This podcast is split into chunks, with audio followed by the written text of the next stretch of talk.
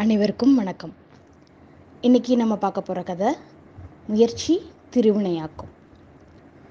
ஒரு காட்டில் ஒரு மரம் இருந்தது. அந்த மரத்தோட பொந்தில் ஒரு கழுகு ஒன்று வாழ்ந்துட்டு வந்தது. அந்த கழுகுக்கு இறைவனிடத்தில் கண்மூடித்தனமான நம்பிக்கை. அதனால் அது அடிக்கடி ஒரு பாறை மேலே போய் அமர்ந்து தியானம் செஞ்சிட்ருக்கோம் ஒரு நாள் திடீர்னு இறைவனுக்கு நாம் தியானம் செய்கிறது தெரியுமா? அப்படின்னு ஒரு சந்தேகம் வந்துச்சு. பின்னர் தானாகவே இறைவனுக்கு எல்லாம் தெரியும் அப்படின்னு சமாதானமும் செஞ்சுக்கிச்சு. ஒரு நாள் அந்த கழுகு இன்னைக்கு எனக்கு உணவு கிடைக்குமா? இறைவன் தான் எல்லாத்துக்கும் படிகளப்பவனாயிற்றே என்று யோசித்தது. உணவு உணவு கிடைக்குமா? அப்படிங்கிற சந்தேகம் வந்ததும் அந்த கழுகு அமர்ந்து தியானம் செய்யும் பாறை மீது நின்று இறைவா இன்று எனக்கு உணவு கிடைக்குமா? அப்படின்னு பெரிய குரல் எடுத்து கூவியது.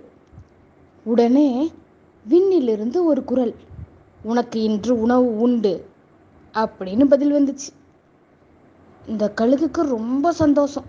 இன்னைக்கு இறை தேடுற வேலை இல்லை எப்படி நமக்கு சாப்பாடு கிடைச்சிரும் அப்படிங்கிற நம்பிக்கையோட அந்த கழுகு பேசாம தியானம் செஞ்சுக்கிட்டு அந்த பாறை மேலேயே அமர்ந்திருந்தது.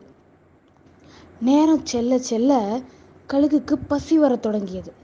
ஆனாலும் கண்களை திறக்காம இறை தியானத்திலேயே இருந்தது.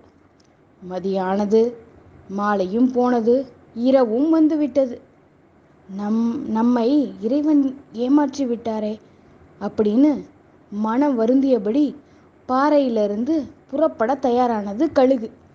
அப்போது ஒரு குரல் கேட்டது. என்ன குழந்தாய்? சாப்பிட்டாயா? இதை கேட்டதும் கழுகுக்கு அழுகையே வந்துடுச்சு. குழந்தாய் சற்று திரும்பிப்பார் உன் பின்னாலேயே உனக்கான உணவு இருக்கிறது.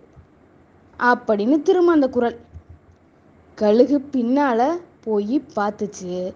அங்கே ஒரு பெரிய எலி இறந்து கிடந்தது. கழுகு புன்னக புரிந்தது.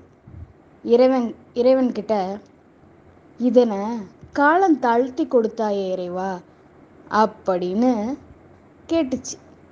இறைவன் அதற்கு பதிலளித்தாரு குழந்தாய் உனக்கு உரிய நேரத்தில் உணவு வந்து விட்டது. நீதான் அதை தேடி எடுக்காமல் காலம் தாழ்த்தி விட்டாய். திரும்பி பார்க்கும் முயற்சி கூட செய்யாமல் உணவு எப்படி கிடைக்கும்? கடுகள வேணும் முயற்சி வேண்டும். ஒருவேளை உணவு கூட உழைக்காமல் உண்ணக்கூடாது. அப்படின்னு அந்த குரல் சொல்லுச்சு.